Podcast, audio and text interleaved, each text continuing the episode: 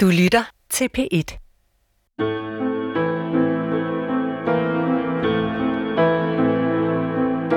For nogle år siden bemærkede jeg en mærkelig grav på Frederiksberg Ældre Kirkegård.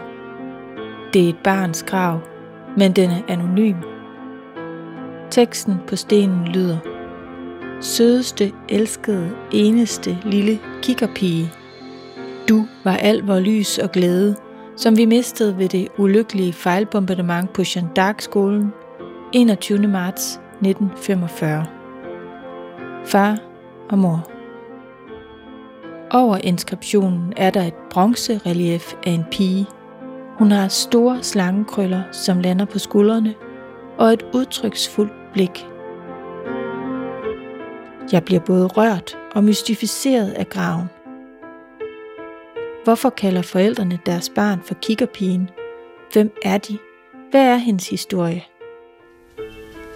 Det er en pige, som gik i klassen under os. Jeg kan ikke huske hende. Det her er Inge Mondberg. Som 13-årig overlevede hun bombardementet af den franske skole, Jeanne d'Arc-skolen. Hun er begravet på en underlig måde, og jeg lægger så tit mærke til det, når jeg er derovre. Nu fortæller hun om katastrofen, og sammen leder vi efter spor til kikkerpigen. Hun hed Greta Vestergaard, men blev kaldt for Kikkerpigen. Kikkerpigen. Kikkerpigen. Hvad skal du have at vide? Inge taler til sin mand, som lytter med i stuen.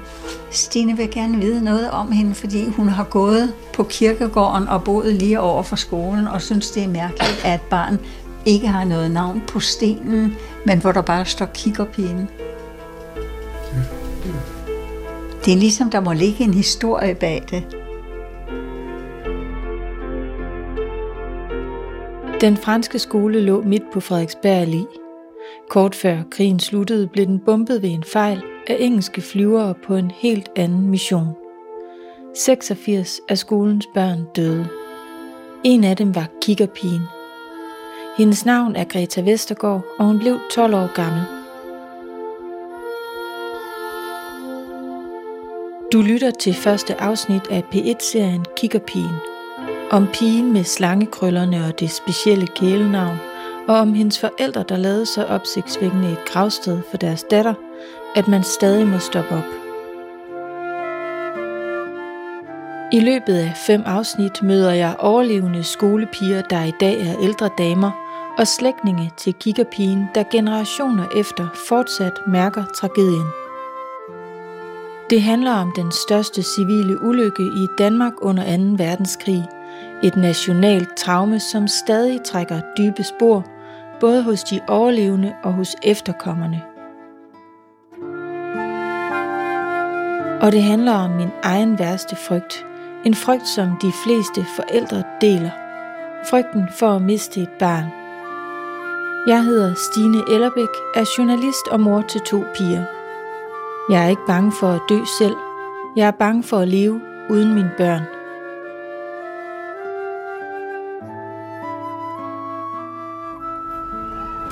Nu kommer de og tager bolden fra ham. Nej, det gør vi ikke. Jeg er gået med Inge Mondberg ud på hendes altan på Indre Frederiksberg.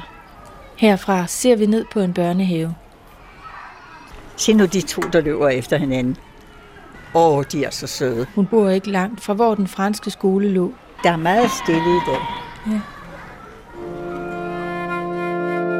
Ligesom kikkerpigen gik Inge på den katolske pigeskole, som blev opført af Sankt Josefordenen i 1923.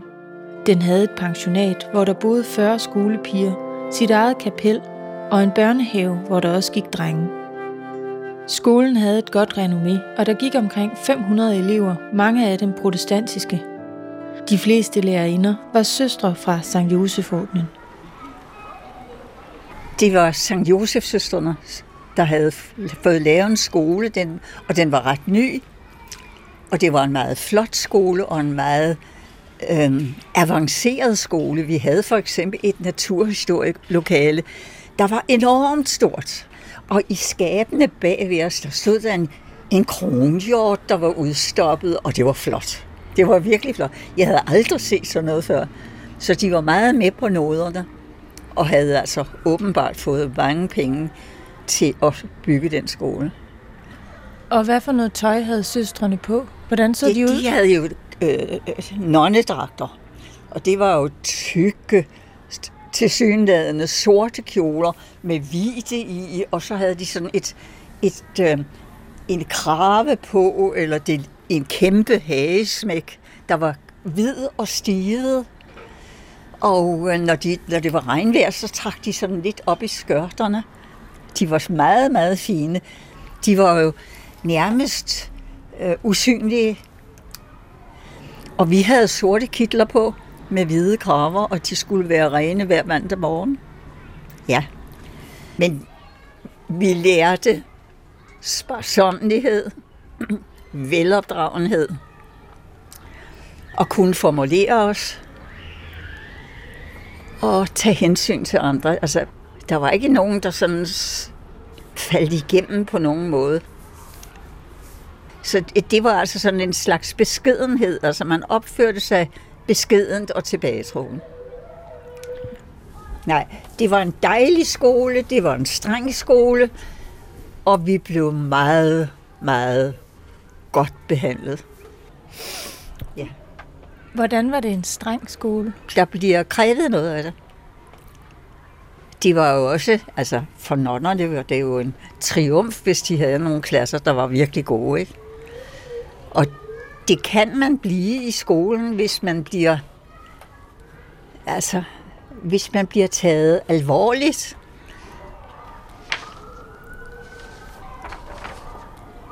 Og det er den franske skole. Ja. Det er et virkelig flot billede. Det er virkelig flot, ikke? Meget flot. Det er sandsynligvis taget i, i, i 1924, hvor det blev bygget. Ja. Jeg lægger meget mærke til træerne, hvor små de er. Ja, de er jo dobbelt så store nu, de små bitte træer der. Det er rigtig parisisk. Ja. Den er kæmpestor. Den er meget stor. Der var over 500 elever. Men det var jo hele skolen, der bræst sammen. Den hele? Ja. Ja.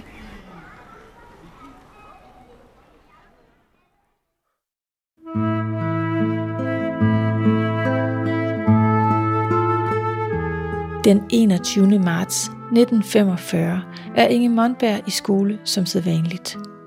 Klassen skal stave til ordet konvention, da hun kigger ud af vinduet og ser et fly med direkte kurs mod skolen. Flyet er fra det engelske luftvåben og er et ud af 48 fly, som skal bombe Gestapos hovedkvarter i København, Sjælhuset. Missionen kaldes Operation Cartago og skal ødelægge Gestapos arkiver, som er fulde af oplysninger, som truer den danske modstandsbevægelse. Det er en farlig og kompliceret operation. Flyene ankommer i tre angrebsbølger af seks Mosquito-bombefly. For at undgå de tyske radarer ligger de engelske flyvere lavt. Så lavt, at et af flyene fra den første bølge strejfer en lysmast. Piloten mister kontrollen og flakser ind over byen. De tre første vinduer, det var håndarbejdsalen, Ja. og så kommer der tre vinduer, hvor jeg sad I den højre fløj. i den højre fløj. Ja. Og det vil sige, når jeg sad og skrev, så er det her ned mod Vesterbrogade. Ja. Så jeg kigger, fordi der er sådan noget motorstøj, og så ser jeg komme herhen fra, venstre side, altså en flyver, der havde røg ud af halen. Og den så altså for mig ud, som om den lige ville komme ind af vinduerne. Mm. Så jeg rejste mig, vi sad på enmandspulte, og uden at vælte stolen, for det har vi lært, at man rejser sig uden at vælte stole, så løb jeg hen over to og ud på gangen og ned ad en trappe og nåede at komme ned i det rum der, som var vores luft. Altså øh, både vi spiste frokost dernede, og det var sådan til Altså luftevarme. stueetagen. Og, Ja, i, nej, nej, det var nede i kælderen. Okay, du er Ja. nede i kælderen? Jeg er nede i kælderen. Ja. Flyet styrter ned i et garageanlæg på Frederiksberg Allé, lige ved siden af den franske skole, hvor børnene er til time. Det bryder i brand, og en masse af sort røg stiger op over skolen. De efterfølgende bombefly har svært ved at orientere sig. Nogle af dem når frem til Gestapos hovedkvarter og fuldfører en vellykket mission. Andre forbliver desorienteret. To piloter fra anden angrebsbølge træffer en fatal beslutning. De ser røgen fra det styrtede fly, resonerer, at den stammer fra bombemålet og slipper deres bombelast. To fly slipper deres bomber over den franske skole, som er usynlig af sort røg. Det er onsdag den 21. marts 1945. Klokken er cirka 11.15. Og jeg var jo en af dem, der var ulydige, og det er derfor, jeg overlevede. Du løb ud. Jeg løb ud. Og når du ser skolen, skal jeg finde et billede af den her. Skal vi se, om det her er det bedste. Bombardementet dræber 86 børn på skolen. En af dem er kiggerpigen Greta Vestergaard, som blev 12 år gammel. Deroppe sad hende. Kiggerpigen. Ja, Deroppe. på øverste etage, ja. helt op Ja. taget. Jeg sad Venstre på anden sal. De tre første vinduer, det var håndarbejdsalen, Ja, og så kommer der tre vinduer, hvor jeg sad i den højre fløj. i den højre fløj. Ja.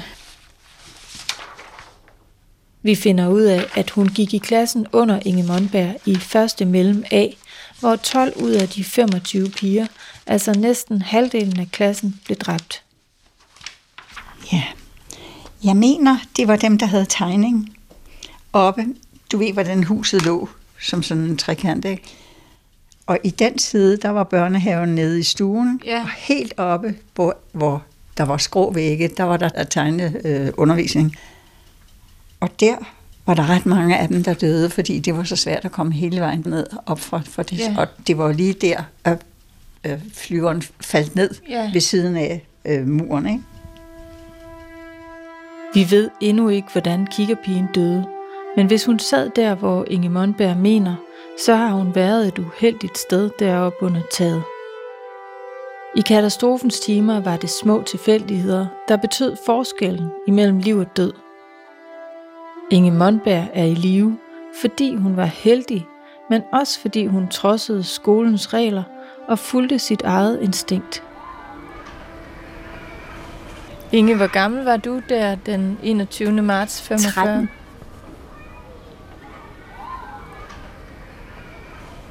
Og jeg har hele mit liv haft dårlig samvittighed. Hvorfor? Fordi jeg overlevede jo, fordi jeg var ulydig. Man stillede op på en række to og to. Men jeg var jo den første, jeg sad længst tilbage i klasseværelset, lige ved døren, der gik ind til korridoren, og så skulle man derned og ned ad trappen. Og jeg løb, og jeg løb, og jeg løb, og jeg var den første, der kom ned i kælderrummet, og vi var på anden sal. Da jeg kom til første sal, så stod en lærerinde med sin klasse og holdt tilbage sin klasse, hvor vi løb ned. Og det tror jeg, hun gjorde, fordi hendes datter var elev i vores klasse og hed Ingrid. Moren døde, men det gjorde Ingrid ikke. Jeg kan stadigvæk se hendes blik, som om hun siger, åh, skynd jer nu, jeg er ovenpå, for jeg skal ned også med en klasse. Men hvad går din dårlige samvittighed ud på, Inge? Jamen, for det første, så var der regler for, hvis sådan noget skete, så sagde man et fra, og så skyndte man sig sammen og gik ned. Og jeg var den første, der overhovedet kom ned fra anden sal. Og så tænkte jeg, ja, så var Kirsten måske ikke død, fordi så var hun måske kommet. Altså, man, man tænker meget, når man kun er en 14-15 år. Det gør man. Og det har fulgt mig.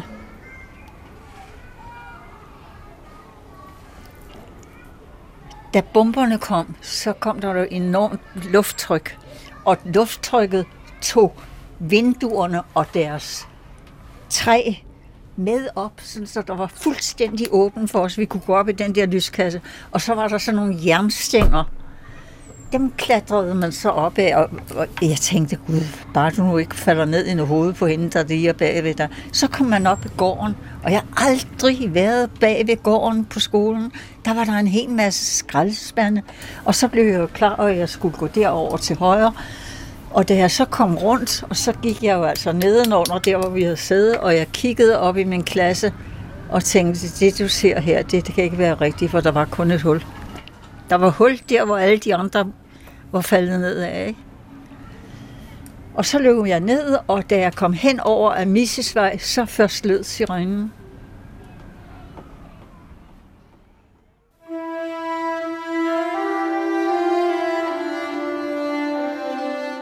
Luftalarmen er startet for sent, og bomberne rammer, imens børnene er på vej i beskyttelse.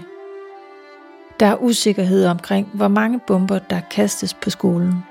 Men det starter med to fly, der slipper i alt tre eller fire bomber. Nogle er sprængbomber og vejer 226 kilo og borer sig igennem bygningerne, så tre af skolens trapper styrter sammen. I Operation Cartagos tredje angrebsbølge slipper fire maskiner deres bomber i området omkring den franske skole. Bombetogtet koster i alt 250 menneskeliv. Ud af dem er 86 børn og 18 voksne på den franske skole. Skolen brænder.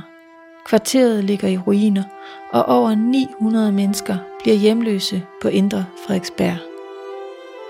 Inge Monberg og hendes veninde, som også hedder Inge, er flygtet ud på Frederiksberg Allé. Deres skoleuniformer er dækket af støv fra den faldende bygning.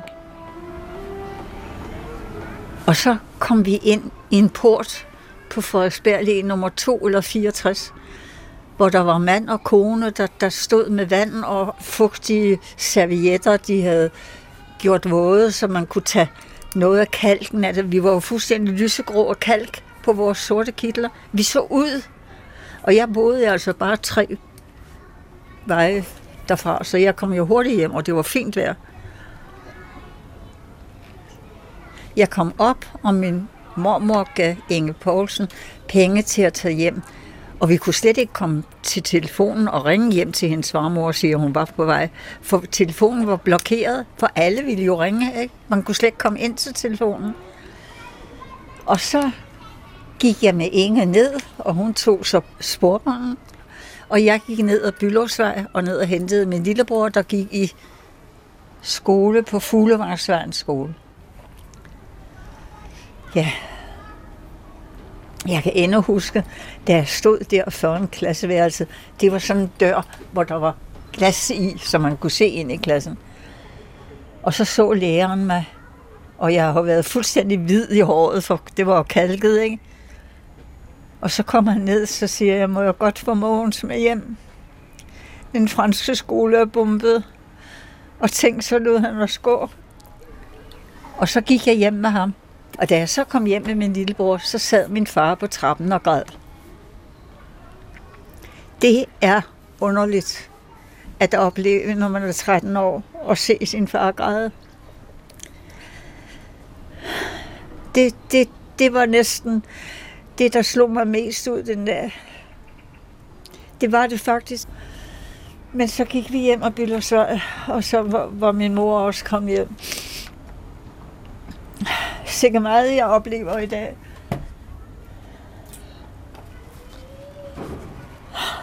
Ja, nå.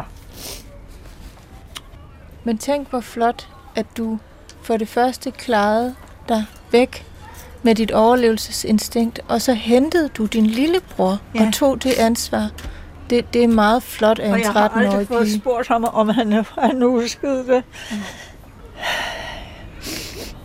Inge, når du siger, sikke meget jeg oplever i dag, er det så fordi, du tænker på det nu, eller? Jeg tænker altid på det. Det er altid i mit hoved. Har jeg nu gjort det rigtigt? Ja. Nå. Men andre vil nok sige, at du klarede det flot. Jamen, jeg fik ingen hjælp. Nej. Hvorfor fik vi ikke hjælp? Hvad er det for en hjælp? Samfundet, lægerne, hvorfor, hvorfor kunne de ikke gøre noget ved os? Når jeg hører en flyvemaskine, så ser jeg altid, om den er deroppe. Jeg tæller trapper, når jeg skal op til mennesker, jeg ikke har besøgt før. For så ved jeg altid, at jeg kan komme ned, og bare der er et gelænder, så går det ikke noget, der er mørkt.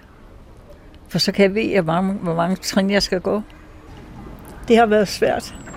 Ja.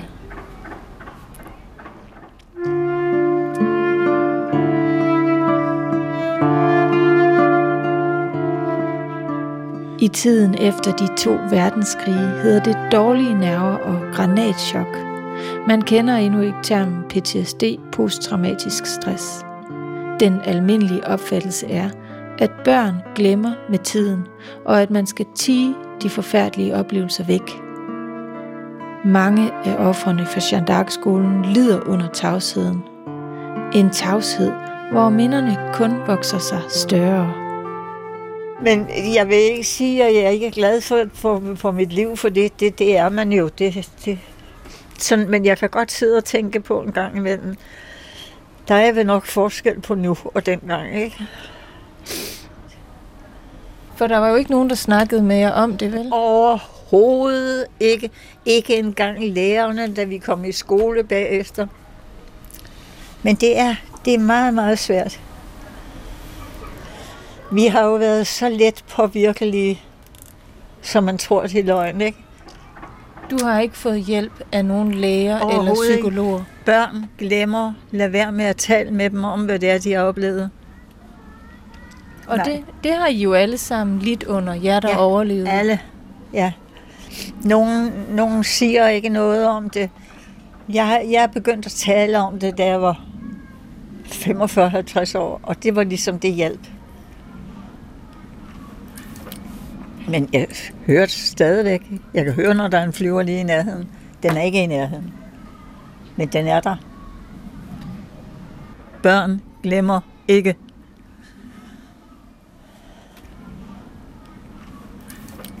Altså, når vi nu har snakket om det i dag, Ja. er det hårdt for dig? Ja, det er det. Men hvor er det godt, at man altid har været i stand til at kunne løbe og forholdsvis hurtigt tænke klart. For det mener jeg, at jeg har, har haft den evne til at kunne det, eller nogen har hjulpet mig til det, jeg ved det ikke. Men jeg har, jeg har været heldig at kunne klare det.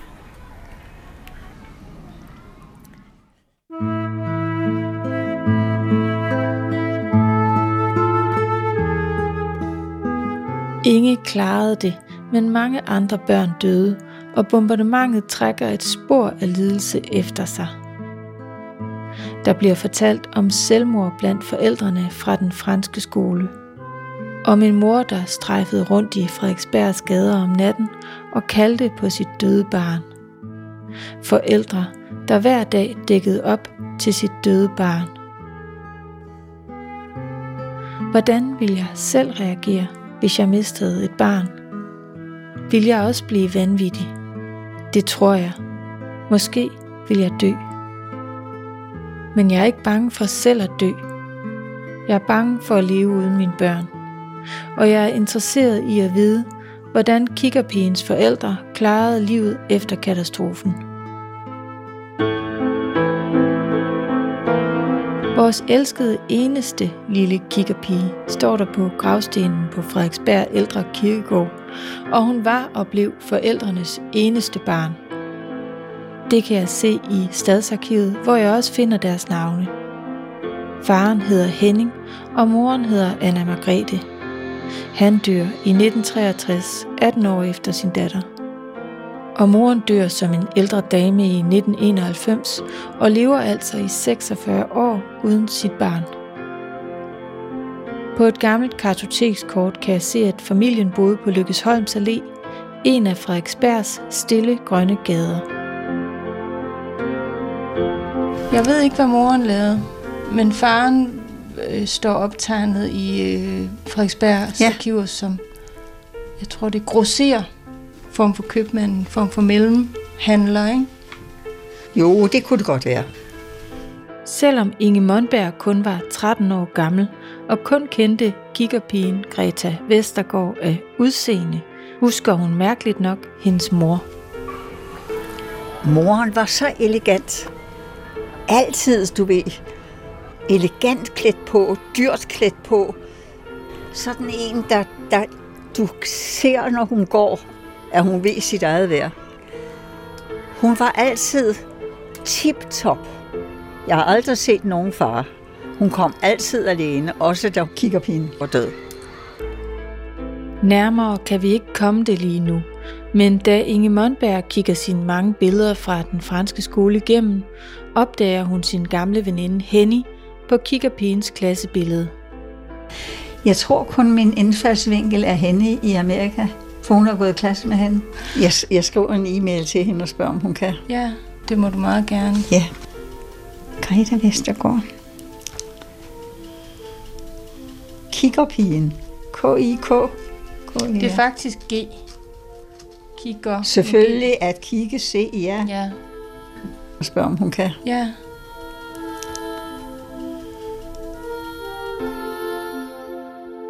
Du har lyttet til det første ud af fem afsnit om kiggerpigen og katastrofen på den franske skole. Det er en ejendomlig historie. Det var deres eneste barn. Ja. ja. Og serien er tilrettelagt og redigeret af mig, Stine Ellerbæk, og Torben Brandt har produceret. I næste afsnit kommer vi tættere på kiggerpigens historie, da der kommer svar fra Henny i USA. Vi skal også møde endnu en overlevende pige fra skolen og dykke dybere ned i den tavshed, som indhyldede katastrofen og de overlevende børn.